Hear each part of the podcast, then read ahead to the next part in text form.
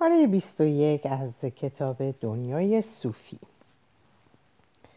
اما ما صرفا تابع قوانین طبیعت نیستیم نه؟ فهم فلسفه اسپینوزا کار آسانی نیست اجازه بده تکه تکه پیش برویم یادت است دکارت عقیده داشت هستی از دو جوهر کاملا مجزا یعنی اندیشه و ماده تشکیل شده است چطور می‌تونه یادم رفته باشه؟ واژه جوهر را می‌توان تشکیل دهنده چیزها معنا کرد. یا آنچه چیزی می‌تواند از آن ساخته یا بدان کاسته شود. دکارت با این دو جوهر دست به کار شد. از دید اون همه چیز یا اندیشه بود یا ماده. اسپینوزا این تقسیم رو رد کرد. به نظر اون تنها یک جوهر هست. آنچه وجود داره جز هستی یگانه که اون رو به سادگی جوهر و گاهی خدا یا طبیعت خوند. اسپینوزا بدین قرار دید دوگانه دکارت رو از هستی نداره. به اصطلاح ما یکتاگراست یعنی طبیعت و ماهیت تمام چیزها رو به یک جوهر واحد تقلیل میده. کم اختلاف نداشتن. با این حال همه اختلاف دکارت و اسپینوزا اون اندازه که بسیاری میپندارن نیست. دکارت هم معتقد بود که خدا قائم به ذاته. منتها وقتی اسپینوزا خدا و طبیعت یا خدا و آفرینش رو یکی میشمارد اینجاست که با دکارت و نیز با تعالیم یهودی و مسیحی مقدار زیادی فاصله می‌گیره. پس خدا طبیعت و همینو بس؟ ولی مقصود اسپینوزا از کلمه طبیعت فقط طبیعت مادی نیست. مفهوم جوهر، خدا یا طبیعت برای اون تمامی چیزهایی که وجود داره. از جمله تمامی چیزهای معنوی. یعنی هم ماده و هم اندیشه. آفرین. به نظر اسپینوزا انسان دو ویژگی با تجلی خداوند رو می‌شناسه. اسپینوزا اونها رو صفات خدا نامید. این صفات هموناییه که دکارت اندیشه و بعد خوند. خدا یا طبیعت خود رو یا به صورت اندیشه یا به صورت بعد نمایان می‌کنن خدا چه بسا صفتهای دیگری هم داره ولی اندیشه و بعد تنها دو صفتی است که بشر می‌شناسه. قبول اما مطلب رو چرا انقدر میپیچونه؟ برای راهیابی به زبان اسپینوزا چکش و قلم لازم داری. ولی آخر سر پاداش می‌گیری و به فکری می‌رسی درخشان چون الماس. دیگه طاقت انتظار ندارم. گفتیم که همه چیز در طبیعت یا اندیشه است یا بود. پدیده های گوناگونی که در زندگی روزانه به آنها برمیخوردیم. مثلا شاخه گل یا شعری از ورتزورس. وجود مختلف حالات بود یا اندیشه است. منظور از وجه شکل خاصیه که جوهر خدا یا طبیعت به خود می‌گیره. شاخه گل وجهی از حالات بوده و شعری در وصف اون, اون گل وجه حالت اندیشه.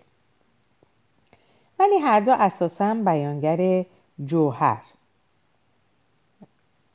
منو که گیج کردید. ولی اونقدر هم پیچیده نیست. در ورای صورتبندی خشک و سخت اسپینوزا ادراک شگفتانگیز نهفته. ادراکی چنان ساده که در زبان روزمره نمی گنجه. با این وجود من با اجازه شما زبان روزمره رو ترجیح میدم. حرفی نیست. پس بهتره از خودت شروع کنم. وقتی تو دلت درد می‌گیره چیه که درد می‌کشه؟ همونطور که گفتید من بسیار خوب. و بعدها که یادت میاد یه وقتی دلت درد می‌کرد چیه که میاندیشید بازم من. پس تو فردی هستی که لحظه دل درد داره و لحظه دیگه در حال اندیشه است. اسپینوزا می‌گفت همه چیزهای مادی و هر آنچه پیرامون ما روی میده فرانمود خدا یا طبیعته. بنابراین هر فکری نیست که به ما به مغز ما می‌رسه از آن خدا یا طبیعته. چون کل هستیه کل هستی همه یک چیزه. یک خدا یک طبیعت یک جوهر وجود داره و بس. ولی که وقتی من به چیزی میاندیشم این منم که فکر می‌کنم. وقتی از جام برمیخیزم این منم که حرکت می‌کنم. پای خدا رو برای چی پیش می‌کشی؟ خوشم میاد که غرق موضوع شدی. ولی تو کیستی؟ تو صوفی آموندسون هستی. ولی تجسم چیزی بی نهایت بزرگتر هم هستی. بله البته اگه بخوای می‌تونی بگی. این تویی که میاندیشی یا تویی که حرکت می‌کنی. ولی می‌تونی هم بگی طبیعته که فکرهای تو رو میاندیشه. یا طبیعته که از طریق تو حرکت می‌کنه نه؟ مطلب در حقیقت اونه که با چه عینکی به جهان بنگری؟ یعنی میفرمایید من اختیار تصمیم ندارم. آره و نه. تو ممکنه مختار باشی شست دست خودت رو به هر طرف که بخوای نوسان بدی. ولی شست تو فقط قادر به اقتضای طبیعتش حرکت کنه نمی‌تونه مثلا از دستت بیرون بپره و دور اتاق برقصه. خودتم عزیزم به همین ترتیب. در ساختار هستی جای خود رو داری. تو صوفی هستی ولی انگشتی از پیکر خدا نیز می‌باشی. پس اون چه من می‌کنم به اراده خداست؟ یا به اراده طبیعت یا قوانین طبیعت. اسپینوزا اعتقاد داشت که خدا یا قوانین طبیعت علت درونی هر چیزیه که روی میده. خدا علت بیرونی نیست چون تنها از طریق قوانین طبیعی سخن میگه. من تفاوت این دو رو نمی‌فهمم. خدا خیمه شب باز نیست که سر همه نخها رو در دست داشته باشه و همه رویدادها رو مهار کنه. خیمه شب باز ورزیده عروسک ها رو از پشت پرده اداره می‌کنه و بنابراین علت برونی حرکت عروسک هاست. اما شیوه جهانداری خدا این نیست. خدا از راه قوانین طبیعی بر جهان فرمان میرونه. پس خدا یا طبیعت علت درونی رویداد هاست مفهوم این حرف اینه که همه چیز در جهان مادی به ضرورت روی میده. دید اسپینوزا از دنیای مادی یا طبیعی جبریه. گمانم قبلا هم چیزی شبیه این گفتید.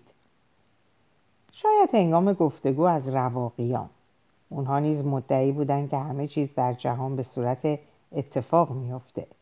بدین جهت اهمیت داره که هر پیش آمدی رو با خیشتنداری بپذیریم دستخوش احساسات نشیم اخلاقیات اسپینوزا هم به طور مختصر همینه. منظورتون رو می‌فهمم ولی این فکر رو هنوز هم نمیپسندم که من اختیار عمل خود رو ندارم. خیلی خوب به عقب برگردیم. سراغ پسر بچه ای که سی هزار سال پیش در عصر سنگ میزیست بریم. پسرک وقتی بزرگ شد نیزه به حیوانات وحشی زد. به زنی دلبست که مادر فرزندانش شد و بیشک خدایان قبیله خود رو میپرستید. خیال می‌کنید در انجام این کارها مختار بود؟ نمی‌دونم. یا شیر رو در آفریقا در نظر بگیر. فکر می‌کنه خودش تصمیم می‌گیره درنده باشه و بدین خاطر به اون آهوی لنگ حمله می‌بره و به جای این می‌تونست تصمیم بگیره علفخوار باشه؟ نه شیر از طبیعت خود پیروی می‌کنه. یعنی از قانون طبیعت. تو هم همینطور صوفی. چون تو هم جزی از طبیعتی. البته می‌تونی به یاری دکارت فریاد براری که شیر حیوانه و با انسان آزاد واجد قوای اقلانی آزاد تفاوت داره. ولی فکر کودک نوزادو بکن که جیغ داد می‌کنه و اگر شیر به اون ندی شستشو میمیکه. آیا این کودک دارای اختیار یا اراده آزاده؟ گمان نکنم. پس کودک کی اراده آزاد پیدا می‌کنه؟ وقتی دو ساله است. این ور اون ور میدوه و هر چی رو می‌بینه با انگوش نشون میده.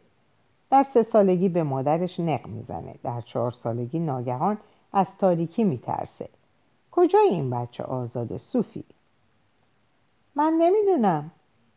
پونزده ساله که میشه دخترک روبروی آینه میشینه و تمرین آرایش می‌کنه. آیا این لحظه که شخصا تصمیم می‌گیره و به دلخواه عمل می‌کنه؟ تازه دارم منظورتون رو می‌فهمم.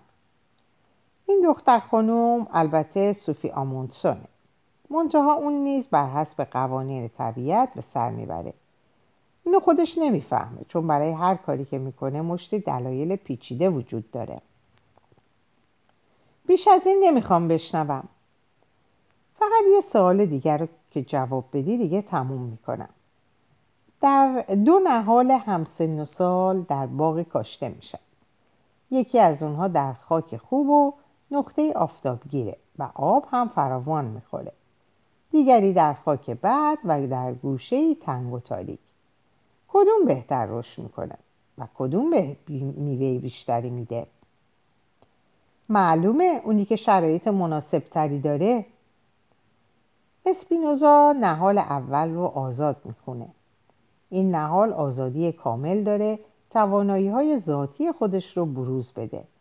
و اگه فرزن درخت سیب باشه توانایی هلو دادن یا آلو دادن نداره. این امر در مورد آدم ها نیست صادقه.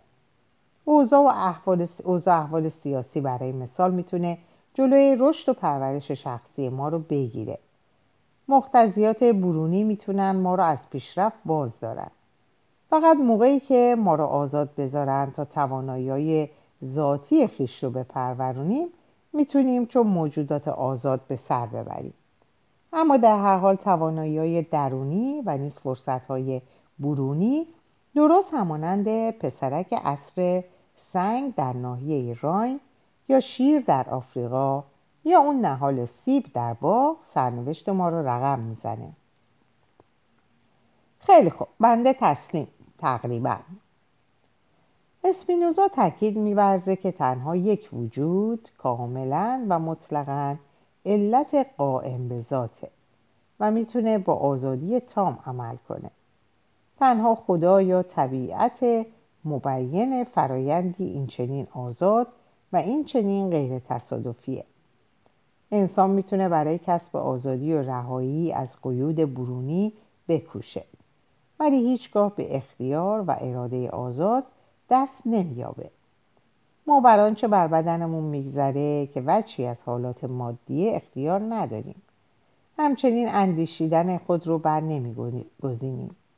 پس انسان روح آزاد نداره و کم و بیش در پیکری مکانیکی محسوب محبوسه. فهم این مطلب خیلی دشواره. اسپینوزا می‌گفت این شهوت های ما مثلا جاه طلبی و لذت جویی ماست که موجب میشه نیکبختی و هماهنگی راستین به دست نیاریم. ولی اگه قبول کنیم که همه چیز از روی ضرورت روی میده به نوعی ادراک شهودی از کل طبیعت می‌رسیم. به روشنی تمام می‌بینیم که همه چیز به هم وابسته است و همه چیز یکیه. هدف اونه که هر چی رو وجود داره با ادراک همه جانبه دریابی و تنها در این حالته که خوشنودی و نیکبختی واقعی به دست میاریم. اینو اسپینوزا دیدن همه چیز از چشمانداز ابدیت نامید. و از همینجا نبود که بحث رو آغاز کردیم. و ناچاریم در همینجا ختم کنیم. من دیگه باید برم. آلبرتو برخواست و ظرف بزرگ میوه از روی قفسه کتاب آورد. اونو روی میز گذاشت. اقلا پیش از رفتن کمی میوه بخور. صوفی یه دونه موز برداشت و آلبرتو سیبی سبز. صوفی سر موز رو کند و پوستش رو جدا کرد. ناگهان گفت روی این چیزی نوشته. روی چی؟ اینجا داخل پوست موز. مثل اینکه با قلم و مرکب نوشته باشن. صوفی خم شد و موز رو به آلبرتو نشون داد. بلند خوند. باز من اومدم هیلده. من همه جا هستم. تولدت مبارک. صوفی گفت خیلی مزهکه مرتب موزیتر میشه. ولی این غیر ممکنه نیست؟ در لبنان موز کشت می‌کنن؟ آلبرتو سرش رو تکون داد. بنده که نمی‌تونم اینو بخورم. خب نخورش. کسی که تبریک تولد دخترش رو توی موز پوست نکنده بنویسه مغزش حتما معیوبه. ولی در این حال باید خیلی هم باهوش باشه. بله هم این و هم اون. پس تا اینجا معلوممون شده که هیلده پدر باهوشی داره. به عبارت دیگه احمق نیست. این چیزیه که من دائم به شما می‌گفتم. و شاید اون بود که موجب شد دفعه پیش که اینجا بودم شما منو هیلده بخونی شاید اونه که حرف توی دهن ما می‌ذاره. همه چیز ممکنه ولی باید به چشم تردید به همه چیز نگریست. و از کجا معلومه که همه زندگی ما یک رویا نباشه؟ اجازه بده در نتیجه گیری شتاب به خرج ندید چه بسا توضیح ساده تری در کار باشه. در هر صورت من باید عجله کنم. مادرم چشم به راهه. آلبرتو تا دم در همراه اون اومد. هنگام رفتن گفت دوباره همدیگر رو می‌بینیم هیلده عزیز. و در رو پشت سر دختر بست. لاک. مانند تخته سیاه بیش از آمدن آموزگار پاک و توهی صوفی ساعت هشت و نیم به خونه رسید. یعنی یک ساعت و نیم پس از قرار که در حقیقت قرار نبود فقط شام نخورده رفته بود و برای مادرش پیغام گذاشته بود که قبل از هفت برمیگرده. اینجوری نمیشه صوفی. من ناچار شدم به, اطلاع... به اطلاعات زنگ بزنم و بپرسم. شماره و نشونه از کسی به نام آلبرتو در شهر قدیم ندارم به من خندیدم فرصت نشد زودتر بیام. گمانم دیگه چیزی نمونده که راز بزرگی رو فاش کنیم اینقدر چرند نگو. جدی میگم. دعوتش کردی به جشن تولد؟ اوه نه یادم رفت. دیگه باید هر طور شده من اونو ببینم. حد اکثر تا فردا. اینکه درست نیست دختر جوانی مرتب به دیدن مردی مسنتر از خودش بره. دلیلی نداره از آلبرتو واهمه ای داشته باشید. آدم بعد احتمالا پدر هیلده است. هیلده کیه؟ دختر مردی که در لبنانه. مرد واقعا بدیه. امکان داره بر همه دنیا مسلط باشه. اگه منو فورا با آلبرتو آشنا نکنی دیگه اجازه نمیدم اونو ببینی. من دست کم تا قیافه این مرد رو نبینم خیالم راحت نمیشه. ناگهان فکر بکری به ذهن صوفی رسید و دوید بالا به اتاقش.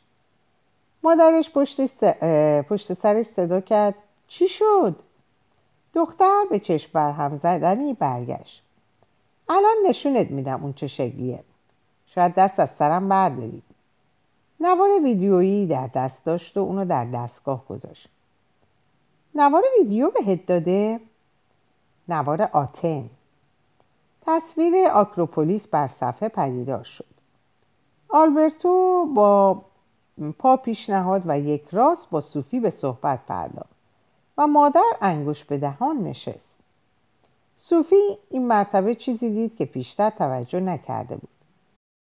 آتروپولیس پر از جهانگرد بود و همه در گروه های جداگانه خود میپلکیدند. در میان یکی از گروه ها پلاکاردی بالا بود. روش نوشته شده بود هیلده. آلبرتو به گردش خود در آکروپولیس ادامه داد. پس از مدتی از دروازه گذشت و از تپه آریوپاگوس که پولس از فرار آن برای اتنیان سخن گفت بالا رفت. بعد از میان میدان دوباره با صوفی صحبت کرد. مادرش همچنان نشسته بود. گاه مختصر چیزی می‌گفت. عجب! این آلبرتوست؟ باز که از خرگوش صحبت کرد. آره واقعا داره با تو حرف می‌زنه صوفی. نمی‌دونستم پولس در آتن بوده. ویدیو به قسمتی می‌رسید که آتن باستان ناگاه از ویرانه ها برمیخیزد. صوفی نوار را در لحظه های آخر ویدیو خاموش کرد. حال که آلبرتو را نشان مادرش داده بود دیگر لزومی نداشت که افلاتون را هم بر صحنه آورد. سکوت اتاق را گرفت.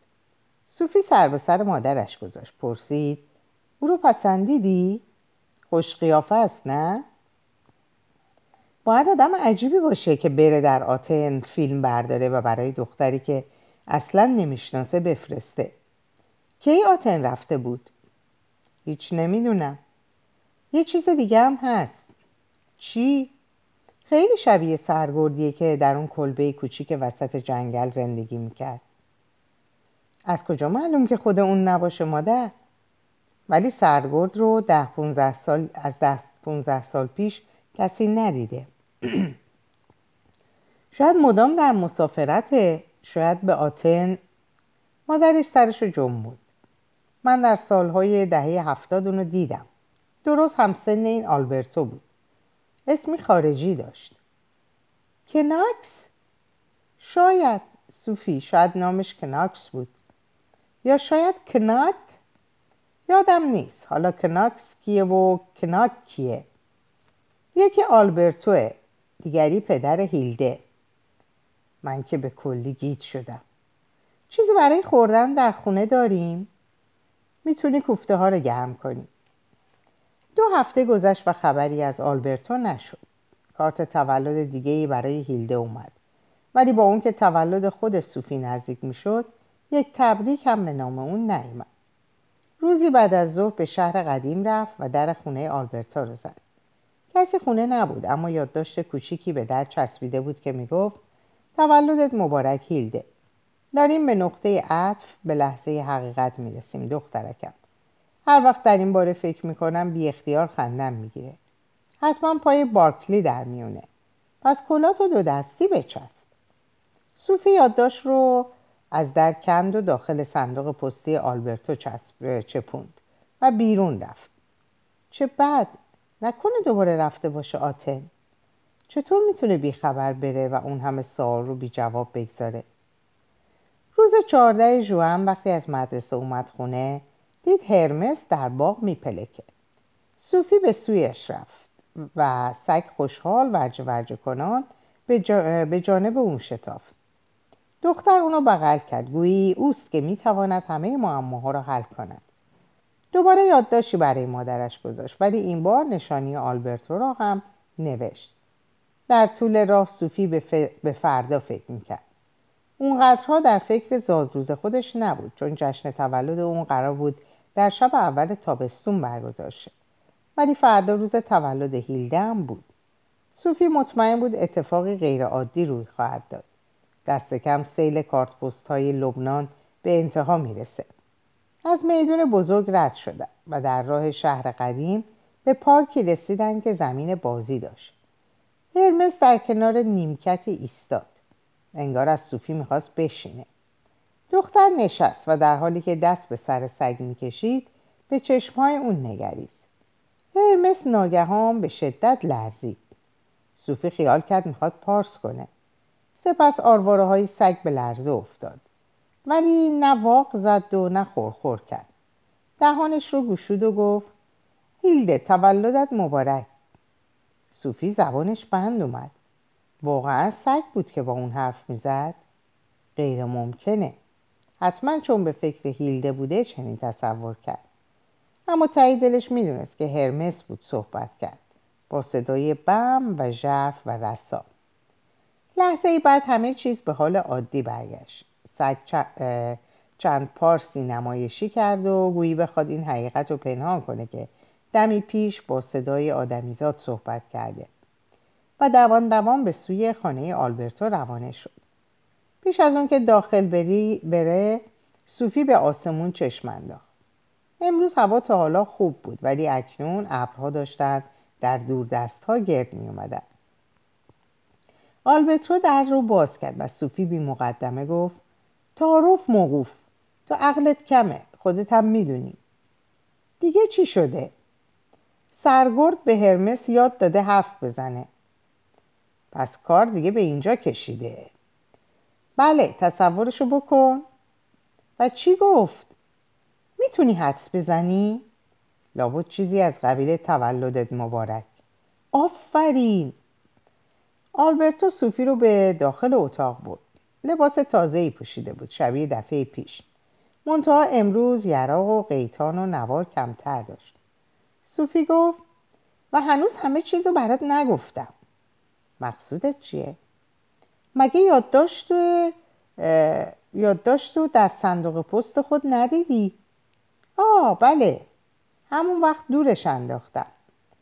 سرگرد هر وقت به فکر بارکلی میفته خندش می‌گیره. من می‌خوام بدونم چه چیز این فیلسوف بیچاره خنده داره. باید سب کنم ببینم چی پیش میاد. ولی امروز موقعشه که درباره اون صحبت کنی نه؟ بله امروز روزشه. آلبرتو جای خود رو روی کاناپه درست کرد. اونگاه گفت دفعه پیش که اینجا نشستیم درباره دکارت و اسپینوزا صحبت کردیم. دیدم که اونها بچه مشترکی داشتن یعنی هر دو خردگرا بودن. و خردگرا کسی که به اهمیت عقل اعتقاد داره. بله خردگرا عقل و سرچشمه اصلی معرفت و شناخت می‌دونه. همچنین معتقد انسان پیش از هر گونه تجربه ای مقداری اندیشه ذاتی در ذهن داره. و هرچه این اندیشه ها روشنتر تدایی اونها با حقیقت بیشتر. یادتی که دکارت اندیشه روشن و مشخص درباره وجود کامل داشت و بر اساس اون نتیجه گرفت که خدا وجود داره. من خیلی فراموشکار نیستم. طرز فکر اقلانی ویژه فلسفه قرن هفدهم بود و نیز ریشه استوار در قرون وسطا داشت و سابقه اون به سقرات و افلاتون می‌رسید. ولی در قرن هیجدهم آماج انتقاد بسیار شدید قرار گرفت شماری از فیلسوفان اظهار نظر کردند که آنچه در ذهن ماست صد درصد از راه حواس ما تجربه شده این برداشت رو تجربه گرایی می نامن.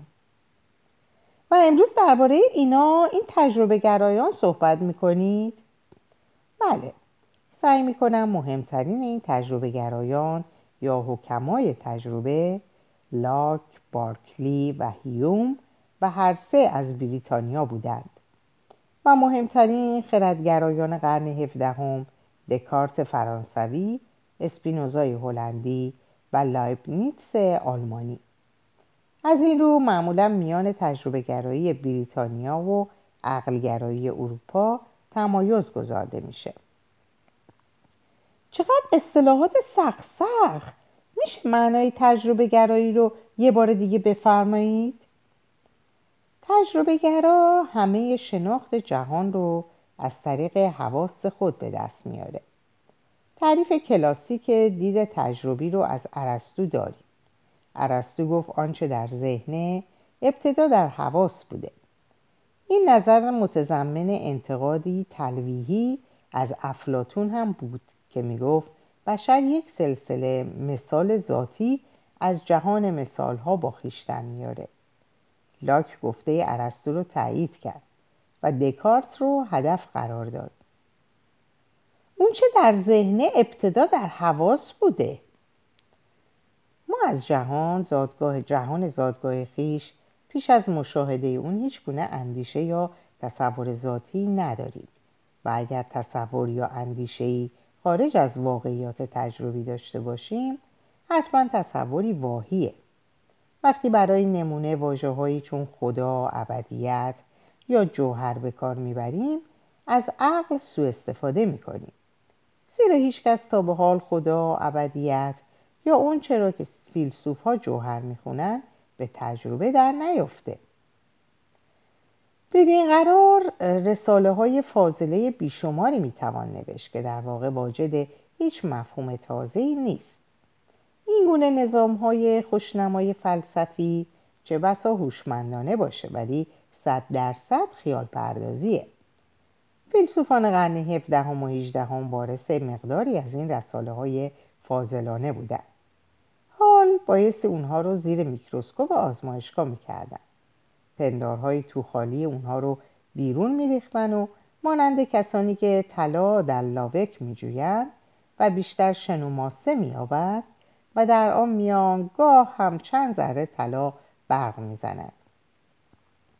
و آن ذرات طلا تجربه واقعیه؟ یا دست کم اندیشه هایی که می‌توان به تجربه ربط داد. برای تجربه گرایان بریتانیا بی اندازه اهمیت داشت که کلیه مفاهیم بشری رو مورد مدافعه قرار بدن و ببینن کدام یک ریشه در تجربه واقعی داره. ولی اجازه بده این سه فیلسوف رو یکی یکی بررسی کنیم. حرفی نیست. بفرمایید. در اینجا به پایان این پاره می‌رسم. اوقات خوب و خوشی براتون آرزو می‌کنم و به خدا میسپارمتون. خدا نگهدارتون باشه.